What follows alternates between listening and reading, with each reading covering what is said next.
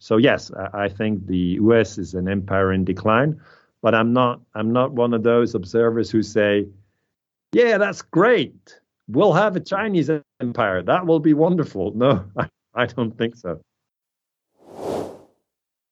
You're listening to the Corbett Report.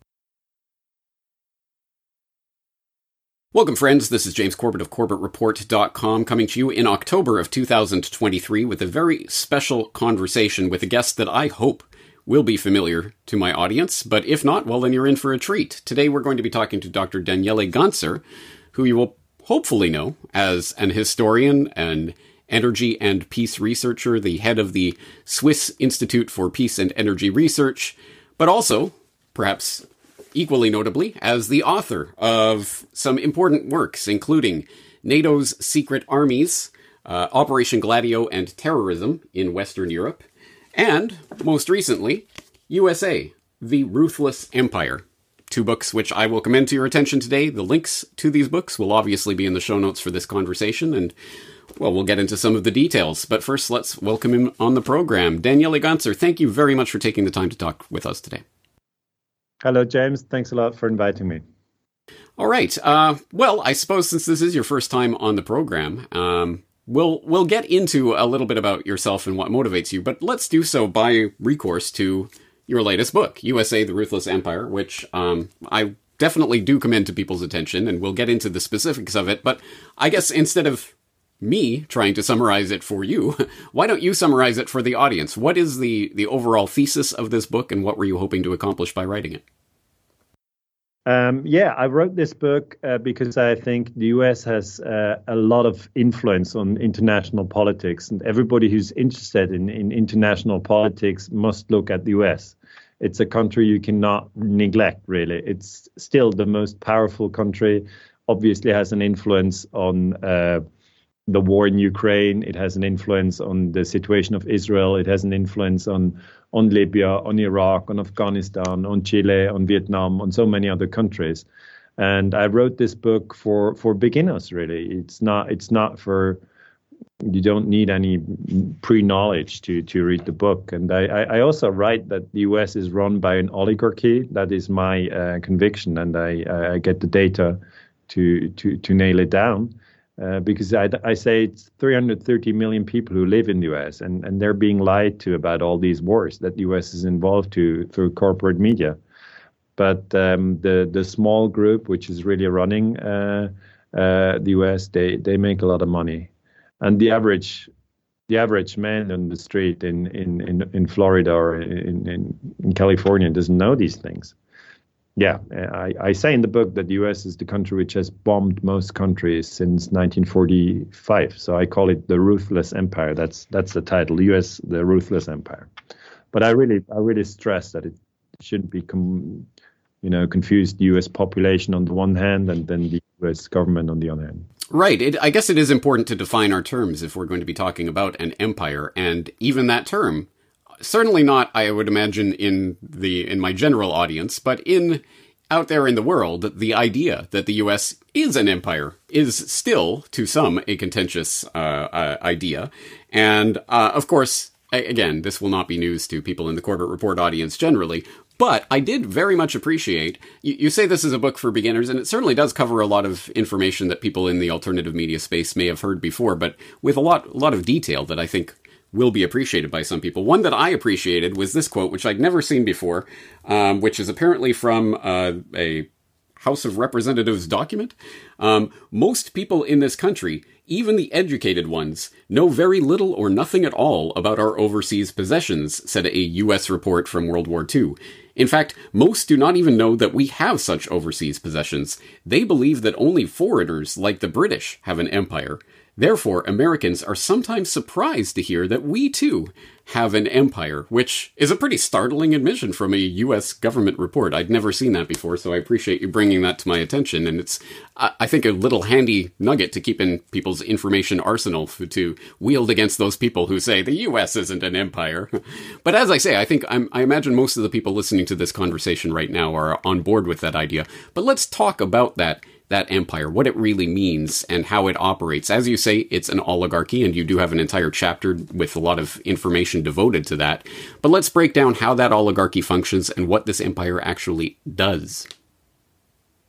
Yeah, I mean, uh, you're right with that quote. So it's a book not only for beginners, but maybe also of interest to those who have already, you know, uh, uh read into the topic. I hope to sort of reach both groups. And um, how does this empire work? I mean, you know, in, in history studies, I'm, i have a PhD in history and I'm a Swiss historian. We uh, look, for instance, at the 19th century and we say, okay, the British Empire controlled India or the British Empire controlled parts of Africa um, we have the French Empire; they controlled, uh, for instance, South uh, East Asia. W- what later, you know, was Indochine. Have the Spanish Empire; that controlled parts uh, of South America. Have the Portuguese Empire, which they controlled parts uh, of what is today Brazil. So we're basically used in Europe to to to speak about empires. It's just one country which has a lot of influence on the other country. And um, in the US, it's it's also you know within the traditional uh, way of speaking that the British obviously were an empire, or the French had an empire, or the Roman Empire, um, two thousand years ago. So in the in the American uh, writing system, they usually say yes, empires existed. There was basically from Europe uh, colonizing the rest of the world, and uh, colonialism and imperialism are evil, and, and that, thanks God, is all over. That's that's the way it's often said today. And I contradict, and I say the U.S. is now the empire. It's just much smarter, you know. Um, the way that, for instance, the U.S. empire has influence over Germany is they are 38,000 U.S. troops in Germany. Um, and the US has a lot of influence on the German media scene but it's not, you know, officially Germany is not officially German a, a, a, colony of the U.S. or Japan. There's a lot of U.S. Uh, soldiers in, in, in, stationed in Japan, and obviously Japan has you know a degree of, of, of freedom to do what it wants, but it cannot you know tell the U.S. soldiers uh, to leave tomorrow. It's that's not possible. So the U.S. empire is maybe what we can call a, a, an, an, empire that you can't really see so quickly. It, it was much easier to see the Roman Empire, or the, the British Empire, or the French Empire, or the Spanish Empire. But nonetheless, it is an empire because no, no country has so many soldiers overseas, more than 200,000 uh, stationed in, as we said, uh, in, in Germany, in Japan, in South Korea, in Cuba. Guantanamo is very well known uh, military base of the US, um, stationed also in Italy. And you know, it's it's interesting to see that these military outposts are are, are, are regarded as, oh yeah, gee, we have we have these military outposts in Japan, but you know we're not an empire.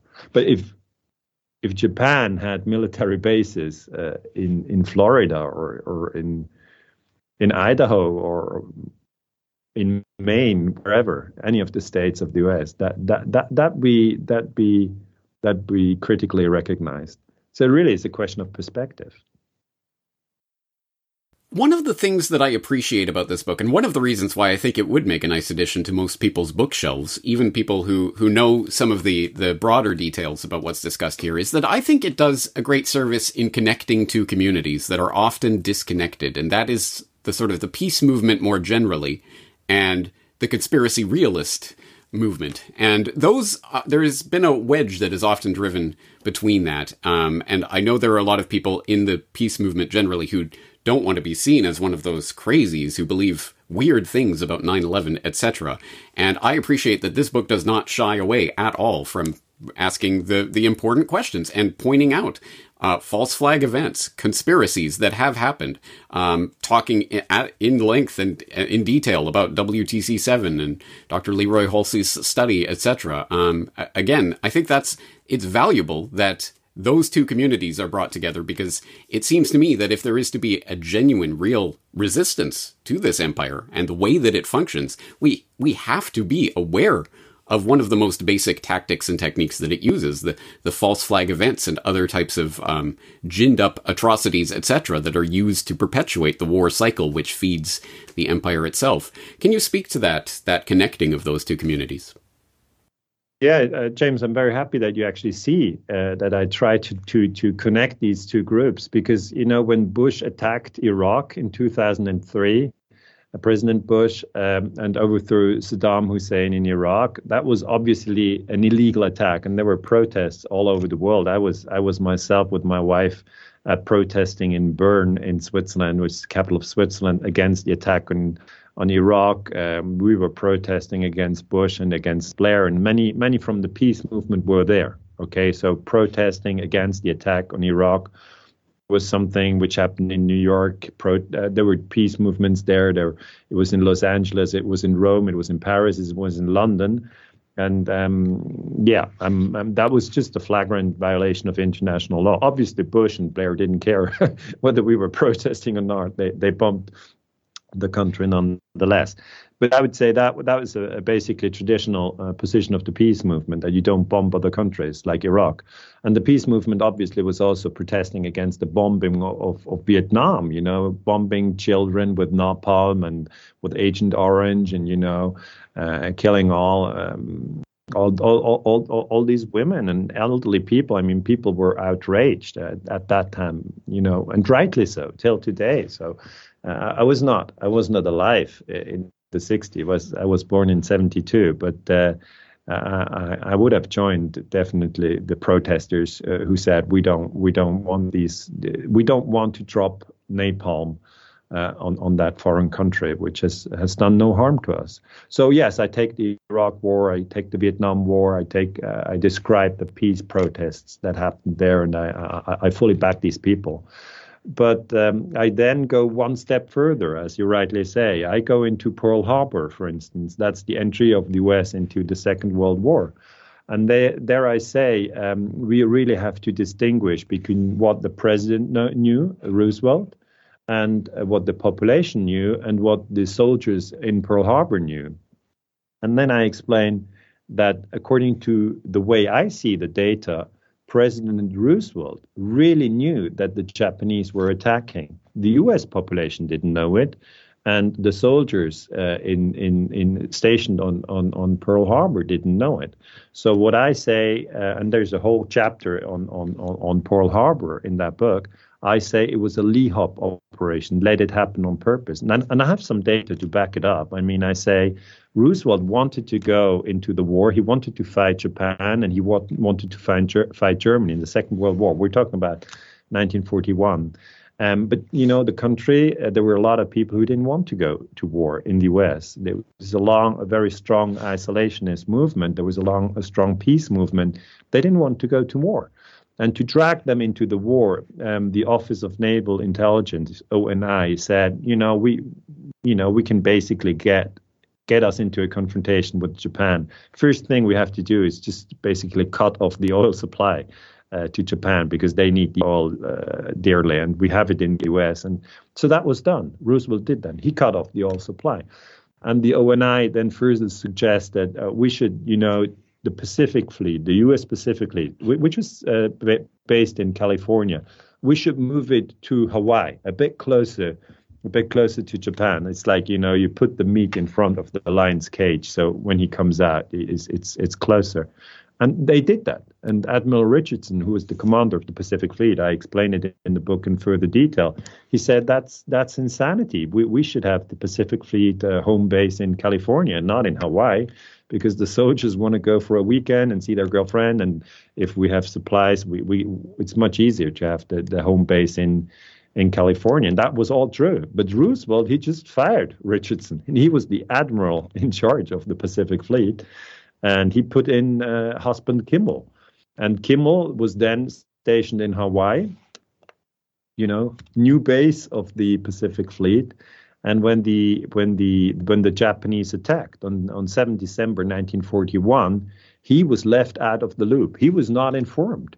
Uh, he was not informed that Roosevelt and the whole cabinet in Washington had intercepted the communication uh, of the Japanese. That was uh, um, the magic data.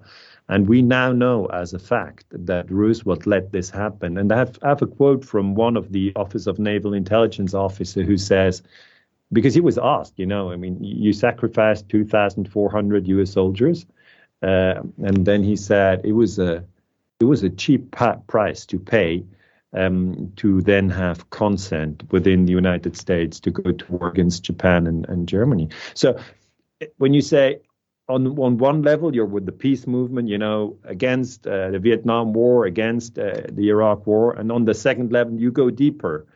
Uh, and and uh, and you look at conspiracies because that clearly was a conspiracy, and it was conspiracy of President Roosevelt against the American population. And uh, I think it's important for the peace movement to look at that data and, and, and not just say, well, you know, that's nonsense. So I take in Pearl Harbor, that's one, Pearl Harbor 1941. I have the Kennedy assassination, where I basically said uh, the CIA killed Kennedy. I mean, we can talk about in further detail, uh, but I'm not going like, oh, yeah, Lee Harvey Oswald did it. Uh, so I'm saying, yeah, that was another conspiracy. And I'm saying uh, 9 11. I mean, these are the big three Pearl Harbor, JFK, and, and 9 11. Uh, on 9/11, I say World Trade Center 7, World Trade Center 7 was blown up. It was controlled demolition, and obviously you're right. Uh, this, these are topics that um, that divide the peace movement, uh, or because some people say, "Oh, I don't, I don't want to hear about it. I, this is crazy stuff," and but you know, as a historian, I'm I'm just uh, trying to do my job as good as I can and as as independent as I can. And when I saw World Trade Center seven coming down, it was not hit by a plane, and the BBC reported about that collapse at five o'clock, but it only collapsed at five twenty. So they they reported twenty minutes too early, which is totally unacceptable. And the building went against its own footprint. I mean, I don't have to explain it to you. I know you're you, you're very knowledgeable about all that, but it's true. I, I, I tried to write I, I, tried to write this book for both the peace activists who who who who are just generally opposed to war and torture and lies, but I also wrote the book for those who who try to to look behind the curtain and who are not who are not afraid if somebody calls them oh if you look behind that curtain you're a conspiracy theorist you know they go like I don't care whatever you call me. I want to know what's going on. And they just look behind the curtain. So I, I wrote it for both groups. It, it, strikes me that that is a type of bravery and integrity that should not be so unusual in academia or in the historian in the field of history. But unfortunately, it seems that it is. So I very much appreciate that. And for people who don't understand, about yourself, maybe haven't read NATO's secret armies or don't understand the significance of a work like this, um, I, I, would, uh, I, I don't want to ask you to blow your own horn, so to speak, but it is important that people understand that you w- did some very pioneering research at uh, into the NATO secret army, the stay behind slash Operation Gladio um, uh, armies that were being puppeteered by NATO in in Europe in the 19 uh, post World War II era that was somewhat acknowledged in the early 90s, and there was a slow process of information coming out. But still, there had been remarkably little research. When you decided to make that the topic of your PhD dissertation, what an interesting topic. And I would assume that that is where you, you got your, your baptism, as it were, in being called a conspiracy theorist and being told not to look into certain areas. Um, tell us about the experience of writing NATO's secret armies. Um, yeah, that's true. I mean, I wrote this book, NATO Secret Army, and the subtitle is uh, Operation Gladio and Terrorism in Western Europe. And that's my PhD. So I put, you know, four years into this um, of my life. And I, I really spent a lot of time working on this. And what I, what I can say is, oops, sorry, this isn't very solid. Put this here, maybe that one. Um, what I can say is that people don't know what Operation Gladio is. I mean, ask your average friend and, and ask him, how about Operation Gladio? What do you think about it? They go like Operation Gladio, and they, they, they basically say they know the film Gladiator. that, that, Mm-hmm. Then they go, ah, oh, yeah, that's a film which is really cool, but it's like 2,000 years ago, where you know the gladio is, the sh- is, is this, this this short uh, sword. That's a gladio. And, and that's also the reason why it was called Operation Gladio. But in the historical context, um, uh, the main person there is Giulio Andreotti, who was the Italian prime minister and he blew the whistle in the year 1990. So that that that's just at the end of the the Cold War. The Soviet Union collapsed in 1991.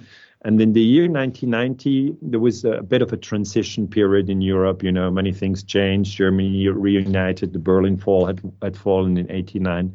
So it was a it was a period where we had secrets from the Cold War coming to the surface very interesting. At the same time, you know, Saddam Hussein invaded Kuwait, and then we had Operation Desert Storm and all that.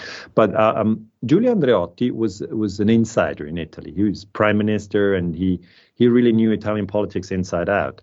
And he said, "There's a secret army in this country," and people were like. Really? Are, are you kidding? Because yeah, obviously there cannot be a secret army in a country. Um, uh, if you have an army in a country, uh, the, the, the leader of the army, the chairman of the Joint Chiefs of Staff, and the generals, and they have to be known. The defense minister, he has, you know, he has to be known. Uh, the size of the army has to be known. The budget of the army has to be known. And Giulio Andreotti said, well, you know, this army is secret. We didn't, you know, Parliament didn't know about it, and judges didn't know about it, and journalists didn't know about it, professors at universities didn't know about it, and people on the streets certainly didn't know about it. So there was a huge scandal. It was called the, the scandal of Gladio.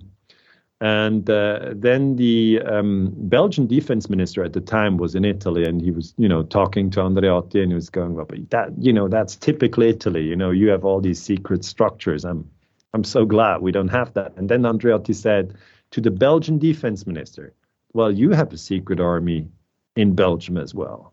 And you know, he literally his jaw dropped, and he was going like, what? I'm the defense minister. I mean, I should know about it. So he flew back from Italy to Belgium. His name was Guy Coëme. And um, he talked to the chairman of the Joint Chiefs of Staff and said, uh, I have something to ask you. Do we have a secret army here? And then the chairman of the Joint Chiefs of Staff said, Yes. And then the defense minister, Belgian defense minister, said, Why am I not, you know, in the loop? Why, why, why, why I'm not being informed? And the chairman of the Joint Chiefs of Staff said, well, you know, defense ministers come and go. We're here professional military people, and uh, we're here to stay. And, and that was a huge scandal because at that point you could really say defense ministers in some countries were not, invo- not informed. In Switzerland, which is not a NATO country, we had uh, Kaspar Villiger, who was the defense minister. Now, Villiger was not aware that there was a secret army in Switzerland uh, with the code name P26. And when the scandal broke, he said, I didn't know about it. So it was not only that people on the street or journalists or people in parliament didn't know about it, some people on the level of defense minister had no clue. And when I looked at the data in more detail, I found out that these secret armies had been set up by the CIA and the MI6. And William Colby at the time uh, in the 70s um, admitted that these secret armies existed, and then it was forgotten again. And uh, Giulio Andreotti then confirmed, yes, these secret armies existed, and the overall name is called Stay Behind. And the idea is, if there is a, a Soviet invasion in Western Europe, then these secret armies would become active in the sense of a guerrilla network. They would use explosives uh, and and and and guns and um, uh, just you know small guerrilla tactics to blow up uh, supply lines of, of enemies who would then um, occupy Western Europe. So NATO had a meeting in 1990 uh, because it was very embarrassing for NATO because Andreotti said NATO is coordinating this. And uh, the Supreme Allied Commander Europe then said, okay, well, let's have a meeting. And uh, uh Manfred Wörner was the Secretary General of NATO at the time, and he said, "This is this is explosive, and uh, let's see that the media doesn't doesn't you know dig deep." So on one day they said, "Yes, we had a secret army," And on the second day, they had another spokesman coming forward in Brussels, in NATO headquarters, who said, What we said yesterday is wrong. And furthermore, we cannot comment on Gladio. it was really and funny. and I love the little nugget that you have in your book that they even denied the existence of that previous spokesperson who admitted NATO's role in Gladio to you, right? Yeah, it was a total. I mean, yeah, they messed it up. I mean, of those things where you say that's the way you shouldn't do it. um, but uh, then they had a closed meeting of just NATO ambassadors. We're still in the year 1990, uh, so that is now uh, 33, exactly 33 years ago. So many people don't know it. It's just history. And these NATO ambassadors came together, and most of these NATO ambassadors didn't even know. Okay, so even on the level of NATO ambassadors, it was it was top secret. And the problem that we have now with uh, Operation Gladio is it is known that it existed. We have, you know, confirmation from former generals who were in the networks. It is known that it existed not only in Italy, but also in Greece, in Turkey, in Germany. In Germany, we had for, former Nazis uh, who were in the network, so that's also confirmed we had these secret armies in neutral countries like Sweden and, and Austria and Switzerland. We shouldn't be because it, it was a NATO network. Why have them in neutral countries? And why have former SS people in it in, Germany? And why have you know? There's lots of questions coming to mind. Uh, it's it's really it's really quite the opposite of what you learn uh, when you study history or international politics. If you if you if you study politics, let's say you're 20 years old then you go like, okay, democracy, it works like that. You have the executive branch with the president and the defense minister and, and the foreign minister and the, the boss of the CIA and whatever. But you also have parliament, the House and the Senate, and they really they really control what what the executive is go- doing. I mean, they control that. That's that's how it's done. And if something is done against the law, then uh, you have the Supreme Court who will who will who will really say stick to the law. I mean, that's what you're being told when you're a student. And you know, you take notes and you say, oh, okay, the executive is controlled by the legislative branch, and the judicative will intervene if there's a problem. And then you look at real life, and you find out the le- legislative branch, so parliaments all over Europe, had no idea. They just had no idea the judicial branch, they never even touched upon the topic. And within the executive branch, you had the level of need to know that some were informed, others were not. So I wrote the book from that perspective and said, okay, this is clearly unacceptable. You, you, you cannot call yourself a democracy when you don't even know whether you have a secret army or not. I mean, we're not talking details. These are armed people. And uh, I got a lot of criticism for that um, because some people in the secret army said, how can you sort of criticize us because we prepared for a Soviet invasion and that was a sensible thing to do? And I say, I understand that. Okay, I understand that. But still, you should adhere to the rules of a democracy. And um, so the second problem that we have with these secret armies that I think is that they were linked to acts of terrorism. Now that is very, very difficult to prove. I have I have to say that. I mean, on the one hand, we know that there were acts of terrorism in Italy. Bologna is the most famous one, but we also have Piazza Fontana with Peteano. Uh, that was all in the Bologna was 1980, but 69 was Bologna and it was Piazza Fontana in Milano. Uh, so with a lot of acts of terrorism where people in public places were blown to pieces. Okay, so that was clearly an attack on the civilian population in Italy. And we also have attacks in Belgium, the Brabant massacres in the 80s, where people who went to supermarkets were just gunned down and killed. And they even waited for the police to arrive and finish them off right there. So these were brutal killers. And then in Greece and in Turkey, we had coup d'etats. And then the question arose if we had these secret armies in Western Europe, and that's a fact, were they involved in the killings in Belgium, in the terrorist attacks in France, and in the terrorist attacks in Italy? And furthermore, were they involved in the military coup d'etat in Greece in 67 and in Turkey in 1980? And James, that, as you feel, takes the question to a to a highly sensitive level because here we're talking about about huge crimes. Okay.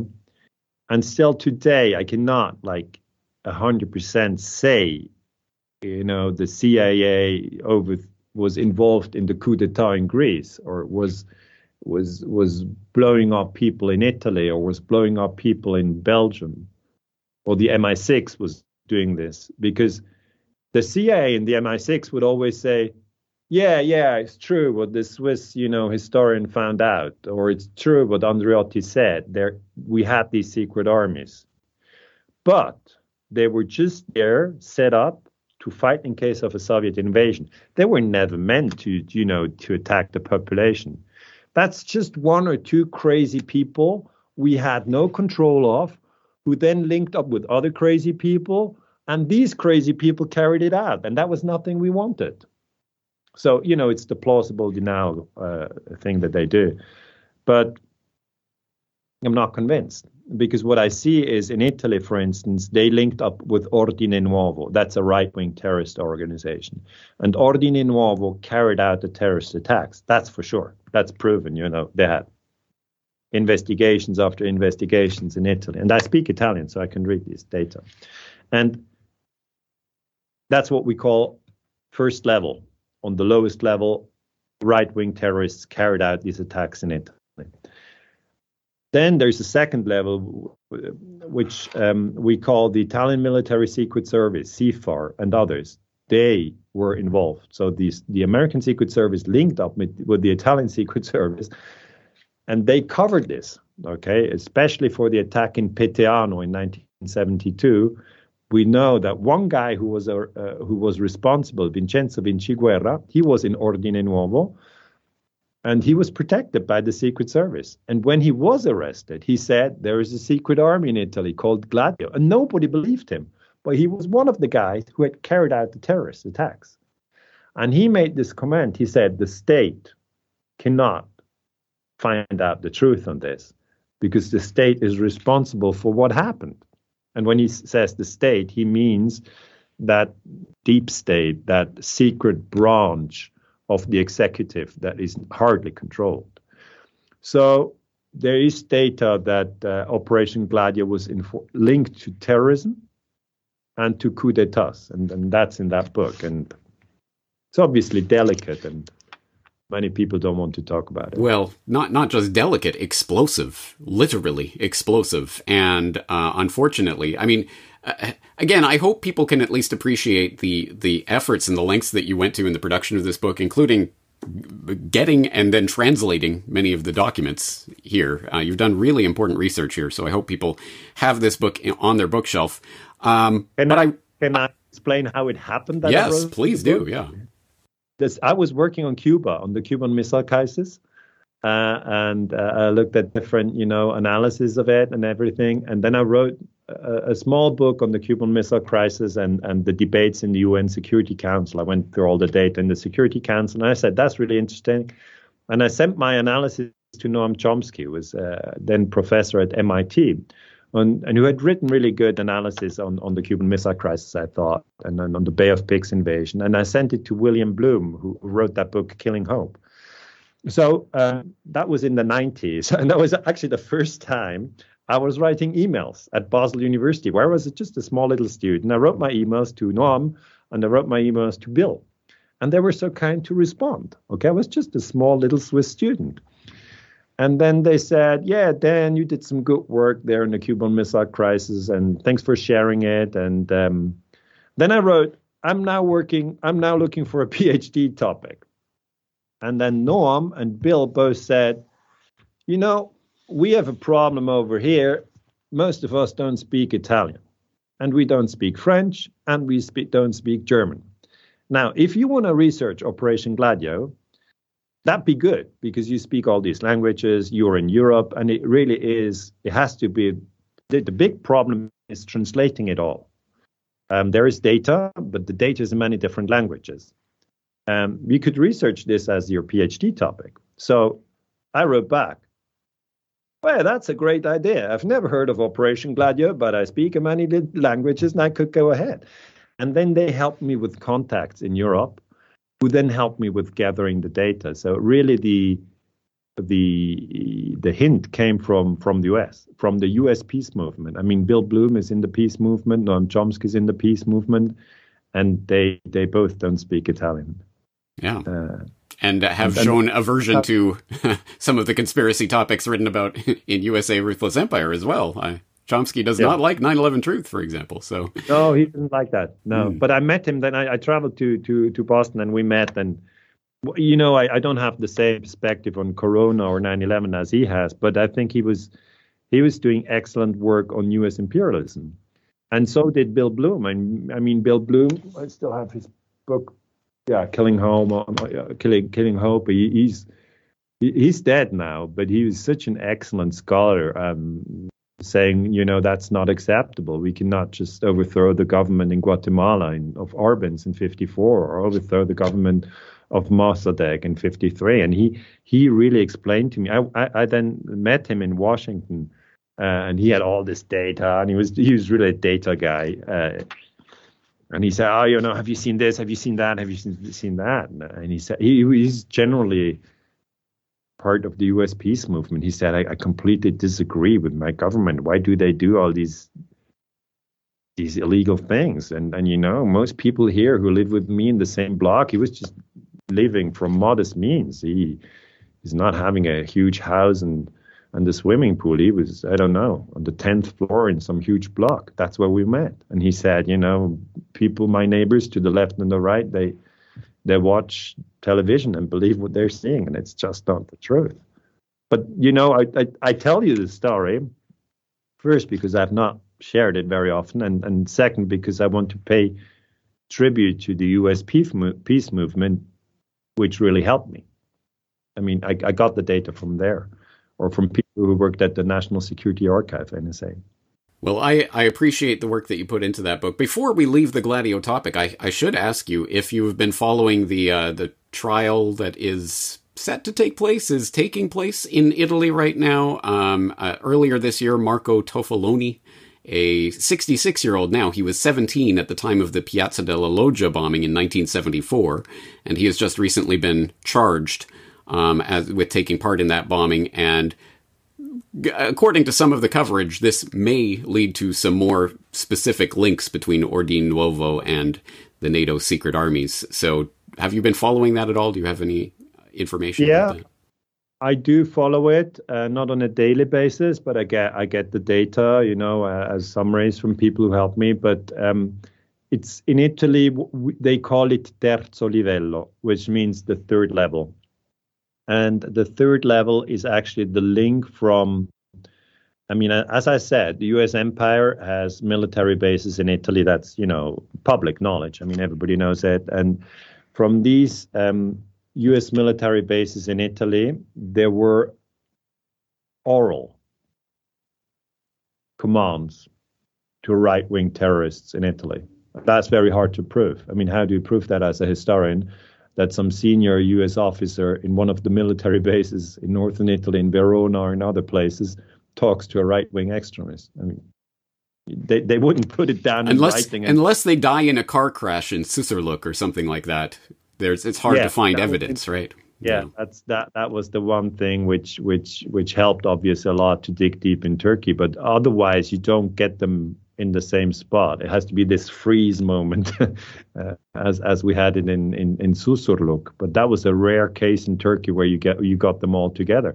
But the the the uh, Piazza della Loggia bombing, 1974, yeah, is, is is certainly one of these big terrorist attacks. And you know, it, the, the difficult thing for Europeans, that's taken in a very general level, to understand is that the US had a strategic interest to carry out terrorist attacks in Italy. Because your average student of history or your average mother sitting in an Italian cafe would say, Are you crazy? Why would the US kill people in Italy?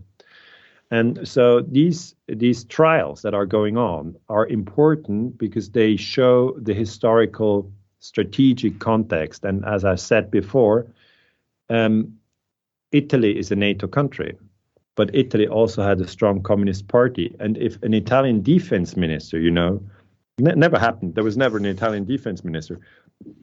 But if the strong Communist Party in Italy um, had reached positions in the executive branch of influence, like defense minister or interior minister, they would have betrayed the secrets of NATO to Moscow.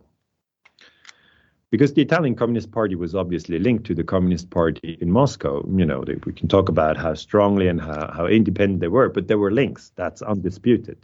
So NATO was fearing that there should never be uh, a communist defense minister. So how do you weaken the Italian Communist Party? Well, one idea, very a cruel idea, but this is the strategic thinking behind it, is you carry out terrorist attacks in Italy, you use the extreme right, like Ordine Nuovo, and you blame it on the communists.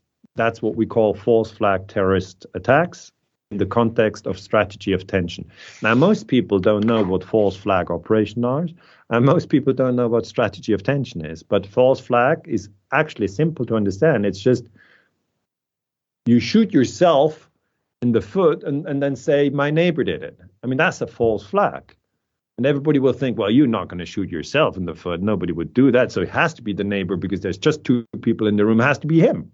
Okay, that's false flag or when the CIA bombed Cuba in the Bay of Pigs, they painted on the planes that they used to be, uh, to bomb Cuba RAF, no FAR, Fuerzas Armadas Revolucionarias, which is Spanish and it's just the the name of the Cuban Air Force, tiny Air Force of Fidel Castro. That, that's that's false flag. You just you just pretend that that that you're somebody else. And strategy of tension is the other one. You create tension, and tension is not um, for the one who are dead.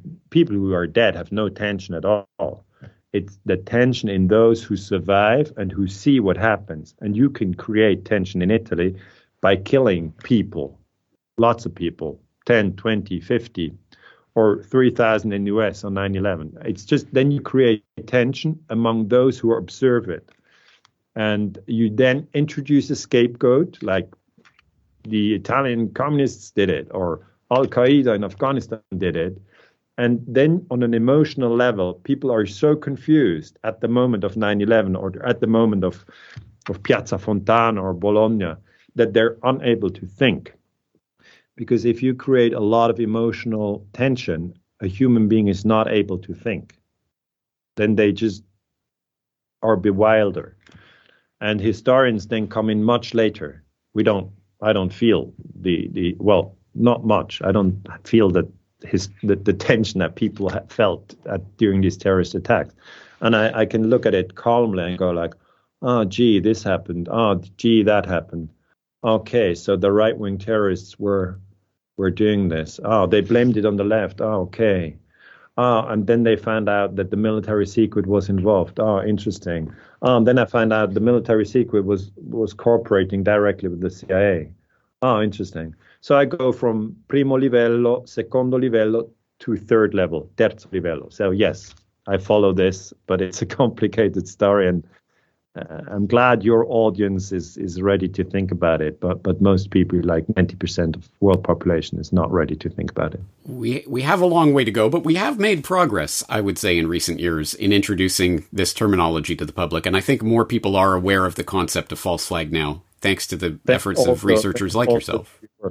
Thanks also to your work. I mean, it has to be said, I, giving the credit I do appreciate that. I appreciate you mentioning the Corbett Report in the book as well. I do appreciate that. Um, and as you say, I think yes, this is this is where all of the dots of our conversation start to connect because you raise the specter, for example, of the false flag in Cuba, which uh, in Bay of Pigs and painting up uh, planes with uh, uh, uh Cuban Air Force uh, colors, but also, of course. The idea of a false flag in Cuba should probably raise the minds in Corbett Report listeners of Operation Northwoods, the plan um, signed off on by the Joint Chiefs of Staff, uh, specifically Lyman Lemnitzer, to commit false flag attacks in the United States as well as in Cuba and blaming the Cuban government and et cetera, et cetera. And what happened to Lyman Lemnitzer? Oh, that's right. He was sacked, essentially, or shuffled sideways to become Supreme Allied Commander of Europe for NATO, in which he was obviously playing a part in the Gladio operations that were going on there. So eh, what an interesting circle, and it brings us back to the the concept of the USA ruthless empire and its organs and tentacles all around the world. Um, but uh, and as I say, I, there's so much information in here, some of which will be new, even to people who've been researching this for a long time. Some of it w- will be um, uh, review material. But I always want to take a look at the the other side of this. Yes, there's the documentation and the information that we can glean about the problem, but really the the fundamental question is what is the solution? And when it comes to the question of a ruthless empire, a world bestriding empire that has been built up over the, que- uh, the course of at least the last century. Um, that is an overwhelming question. And I think there are two aspects to it there's the macrocosmic and the microcosmic. So, the macrocosmic um, perspective on this would be the geopolitical perspective. Uh, is there a, uh, a way to, say, dethrone the U.S. empire or to, to stop or derail its progress um, through world history, or is this an ine- inevitable progress? And then there will be, of course, the question of the microcosmic. What can individuals in the peace movement actually do about this? Let's start with the geopolitical context of it. What what is your analysis of the USA empire and where it's going from here, and what what could happen geopolitically to derail it? Um, on the geopolitical level, the empires always come then they have a strong time, and then they have a decline time, and then they're gone. I mean, that's always like that. It's really like the waves on the ocean. On if if you're sitting at at the uh, if you're sitting on California beach and you see the waves, they come, they go, they come, they go. It's everything in life is like that. I mean, um, that these are you know deep spiritual wisdoms that nothing is there forever. I mean, you are not there forever. I'm not there forever our time is, is ticking away. We don't know when we die, and the same for for for for our, all our listeners. We'll all we'll all we're all come and go like waves, and the same is true for for for flowers. They bloom, they blossom, they die. The same is true if you have a dog. You know, if your dog is a small puppy, he grows bigger, and then he dies. If you have a horse, same story. And if it's an empire, same story. Every empire comes and goes. So the Roman Empire is no longer here, and everybody knows that. The French used to control large parts of Africa, no longer. The French used to control um, Vietnam, Laos, and Cambodia, no longer. Uh, the Dutch had Indonesia, no longer the case. The Spanish uh, had uh, most of South America, no longer the case. So it's it's normal that empires come and go. Like the British Empire, I mean, the British are a shadow of what they used to, of the influence they used to have. And now, so historically speaking, yes, the U.S. empire will go as well. The problem is, it's not necessarily speaking better if we have a Chinese empire or a Russian empire or a BRICS empire. You know, I'm, empires as a historian, I just don't like empires. I wish we could have a world without empires. Whether that's strategically possible, I don't really know. But I obvious, it's quite obvious that if you if you look at the world, you have 193 UN member states. So Switzerland is one, Japan is one, China is one, US is one, Mexico is one, Nigeria is one, and New Zealand is one of these 193 nations. I said before that these 193 nations are not of equal power. And 31 nations are within NATO. They are NATO members. So now Finland has joined, so it's now 31, but it's it's basically North America and Europe. That's the NATO countries. And these 31 nation states, I've, I've, I've done the numbers, they have um, about 1 billion people who live there. Out of 8 billion, 1 billion lives in NATO countries. Now the problem is is that the news that we're reading, CNN or Fox News or Washington Post or New York Times or German news or The Guardian or what have you, that is all within the NATO language communication universe. It's always saying, you know, we there's no U.S. empire and there's no Operation Gladio. And 9/11 is, as George Bush told us, and these are all fairy tales. It's all fairy tales, not true. Might give you a good feeling if you believe it, but it's not true. Nothing to do with facts. And then I always say, if you take these 31 NATO countries, that still leaves you with 163 countries which are outside of NATO. And if you go to these countries, Switzerland is one of the 163. We're not a NATO country, but we're surrounded by NATO countries. Um, then you see, okay, there's a different perspective. And if you go into the BRICS countries, that is Brazil, Russia, India, China, and uh, South Africa, these five BRICS countries, they have a population of more than 3 billion. So NATO countries, 1 billion, BRICS countries, 3 billion. Then you look at the data in the BRICS and you look at the debate. You look at the debate on 9 11 in China or in India or in Russia or in Brazil, it's a completely different debate. They say, yeah, you know, probably there was controlled demolition. Within the NATO countries, there, there is no controlled demolition. Why? Because there can be no controlled demolition. and and in, in the BRICS country, you have much more open debate. Now, the ins- because you, you, you talk about you know how, how do empires come and go the interesting point here is, and, and we your audience probably is well aware of that because I think you have a very highly educated audience, is that the BRICS are now five, but in two months, in January 2024, as uh, next year, the BRICS will, will become a bigger club. Iran will join, Saudi Arabia will join, Argentina will join, Egypt will join, the Emirates will join. Have I have I forgotten somebody? Ethiopia, I think. So it, they will go from five to ten or more. They double. So the BRICS get bigger, and that means an empire like the U.S. empire has a, a bigger challenger. It's not China alone. It's China in the BRICS context. And there I see the petrodollar as the key question because the petrodollar obviously gave the US empire a huge advantage because they could just print their money. And that's always something very handy if you can print your money. And as long as the the the, the dollar was backed with gold until 71, it was a solid structure. Then it was backed by oil, basically. You know, all oil was sold in dollars. And now Saudi Arabia joins the BRICS in January 24. For me, I mean, you know, I, as a historian, I can't really say what the future will bring because I couldn't predict Corona. Uh, but when Saudi Arabia joins the BRICS group, that will certainly weaken the petrodollar, certainly.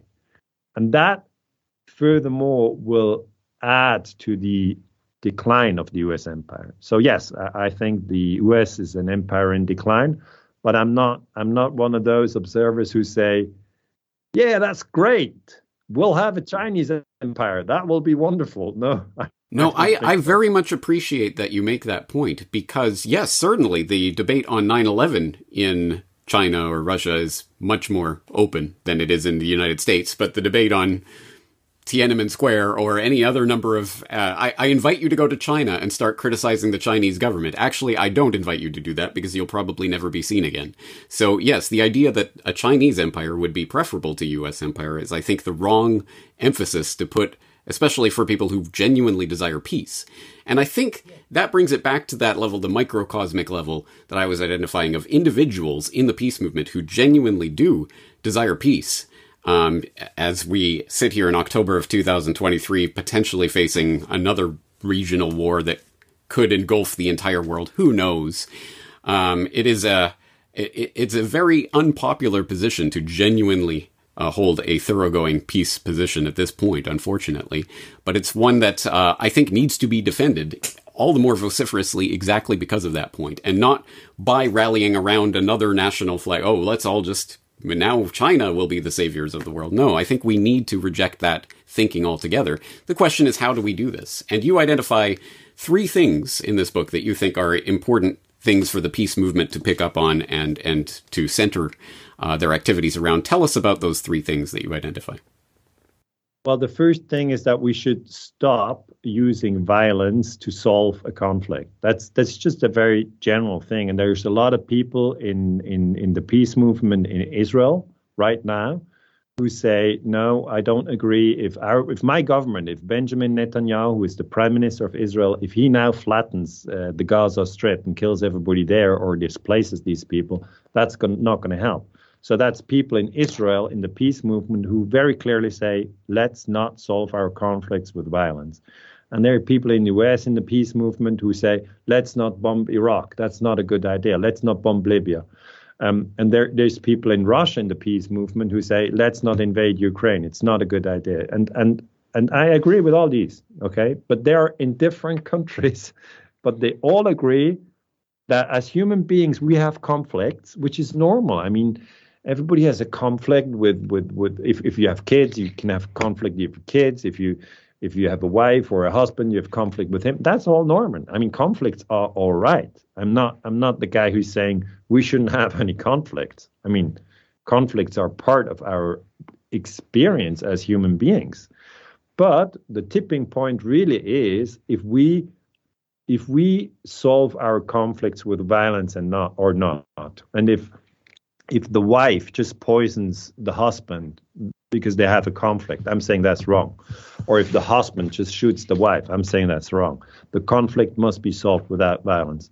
And that's that's the position for the peace movement on all issues. It's not just on the private issue, it's also on the issue of Israel and Palestine, on the issue of of Ukraine and Russia, of the issue of um, how do we how do how does U.S. and China how they can they coexist with China gaining more influence? Do you need to you know sort of go into a conflict in, in Taiwan and, and make the whole thing blow up? No, you don't. We we can really uh, coexist um, if we learn to solve our conflicts without violence.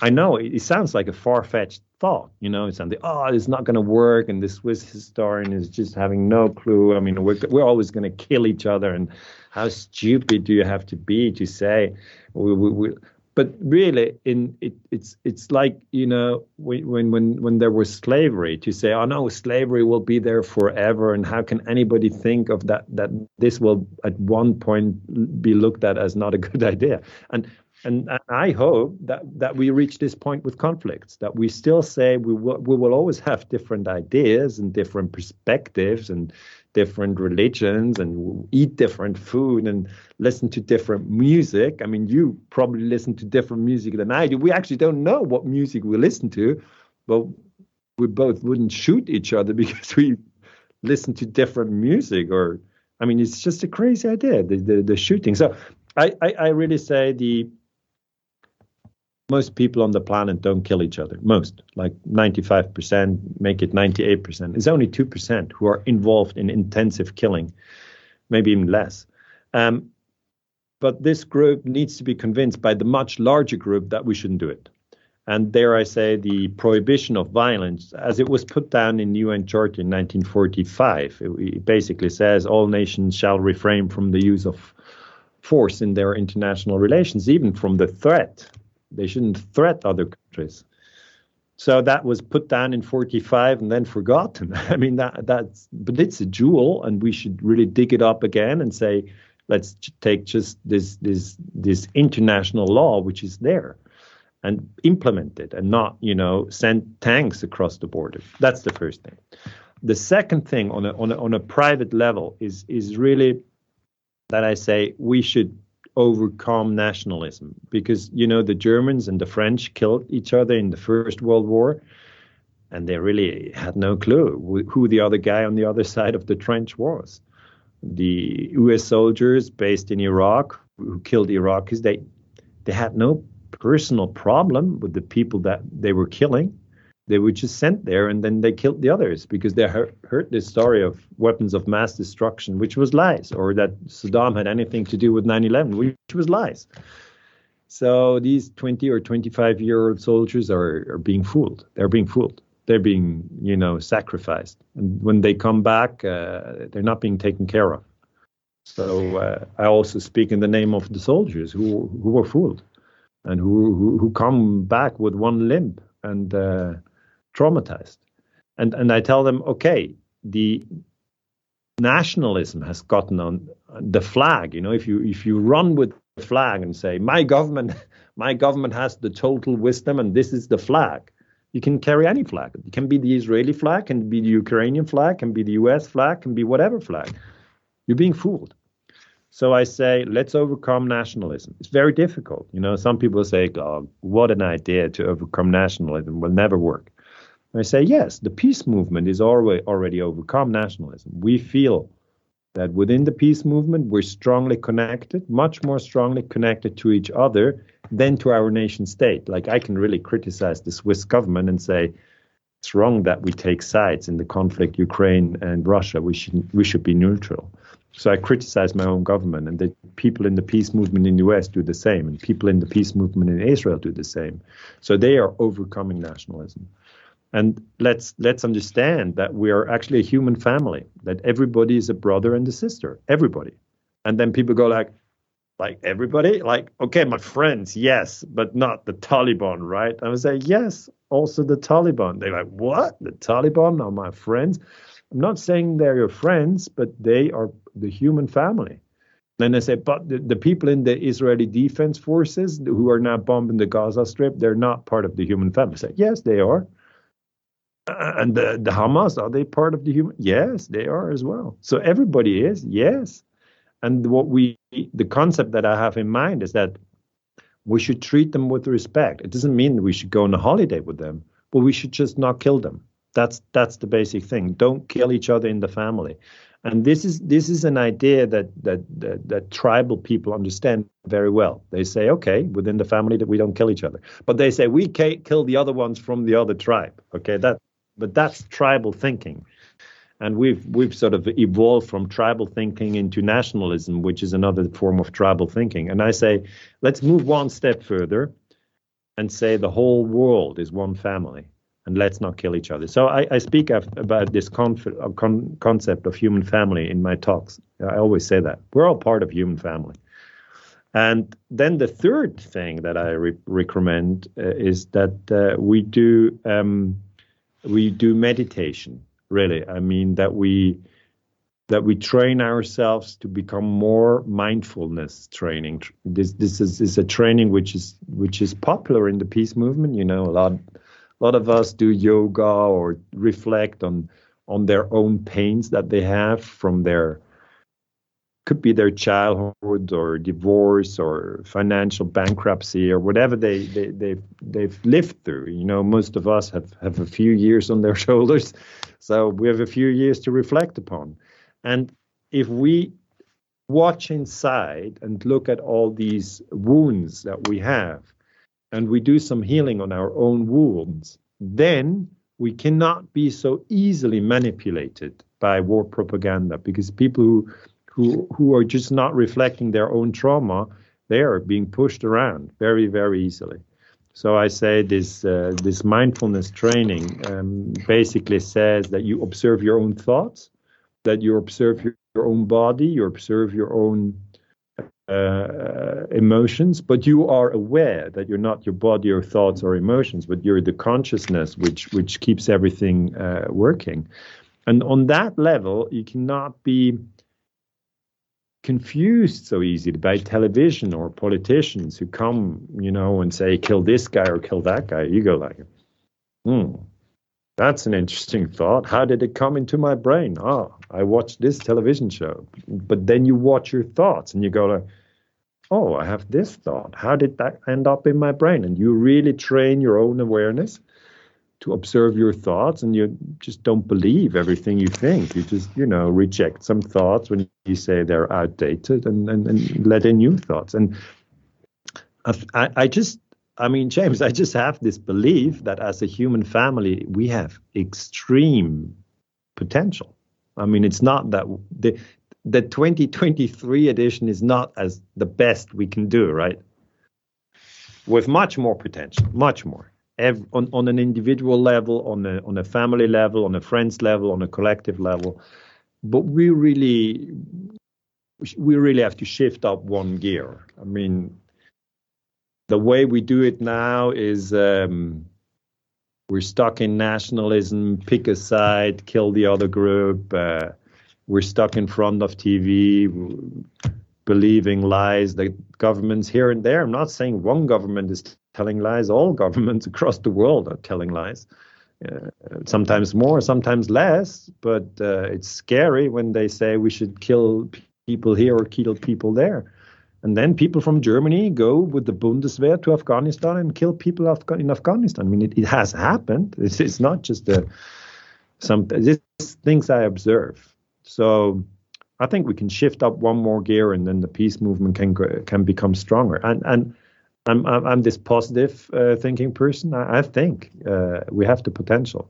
Obviously, can I don't know where we are in the year 2030 or the year 2040, but all those who have kids and also those who don't have kids are gen- generally interested in peace. They they think long term. It's about the year 2050. It's not about the year 2024.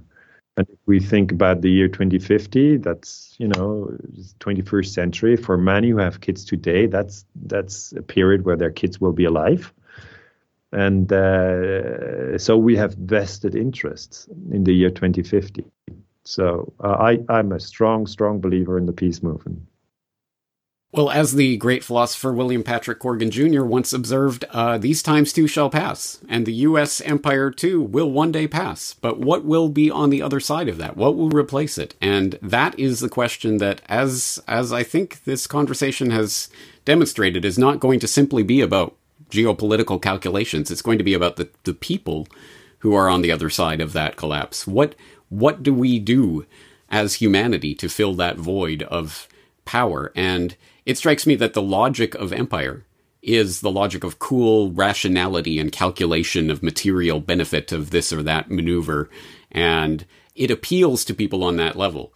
We, oh, don't worry, if you're part of the empire or if we, we take you under our wing, we will, we will make sure you have riches and material benefits. But that's why I think it is so important for us to be able to tap into the greater human potential that sees beyond simply the material comforts and and wealth and riches and starts to appreciate what something beyond that. And for the religious, it may be prayer. For the non religious, it may just be mindfulness or meditation, as you point out. But at some point, we need to connect with something that is beyond just the logic of empire. And it's extremely fitting that you bring up the, the concept of, say, slavery. Perfectly, totally accepted by pretty much everyone a couple of hundred years ago. How could you possibly be against slavery? And yet now, obviously, it is well, still unfortunately practiced, but certainly almost universally condemned. And on that note, um, you had a quote in here from uh, abolitionist Ezra Heywood writing in the 1860s that I thought was extremely appropriate. I, I will probably make well a good use of this quote, so thank you for bringing it to my attention. He wrote, "War is wrong, wrong yesterday, wrong today, wrong forever. Self-defense is right, but how much of yourself will you save?" The self is composed of soul and body. To save your life by sin, you lose your soul. To lose your life for truth, you save your soul. I go for the soul. What a beautiful quote, Dude. and I think something that probably puts a nice bow on this conversation. Unless, Dr. Ganser, is there anything else that we haven't covered today that you'd like to address to the audience? No, no, it's a wonderful quote. I mean, um, that's that's really how I see it. You know, I, I, I fully go with that quote. I think we have a soul, and the soul lives on when the body dies, and uh, the soul tells us that we we shouldn't kill the others. We know, we know. It's not that the soul sometimes say says, "Well, you can kill ten if you get twenty million. That'd be a good idea." No, don't kill anybody. The soul knows that. And you know, you, you said you said maybe one one thing I might add. You said people who think you know we we need to get richer and we have need more wealth. It's maybe not a coincidence that I'm that I'm based in Switzerland. I know what what what richness is. Nice house, nice car, everything. I see it in Switzerland. But I tell you that we have we have people who are rich commit suicide who are in depressions, who are in burnouts. So it's not on the material level. We will not. We will not. Uh, will we will not be successful. It really has to be on another level, on the level of soul, meditation, uh, this level. That that that's that's where we can. That's where we can make progress, not by by buying more material goods. That's not that's not going to solve the problem. We tried that. Right. Well, that, that's probably a deeper conversation than people might have expected today, but I I hope they appreciate it, and I hope that this at least drives people towards the books, which I will commend once again to everyone's attention. I think they would be extremely valuable in. If you're interested in the Corbett Report material, you will be interested in both of these books. So I will, of course, again put the links in the show notes. And uh, Dr. Ganser, thank you very much for your time today. I hope that we can talk again in the future. And uh, thank you for your time. Thank you very much for digging deep.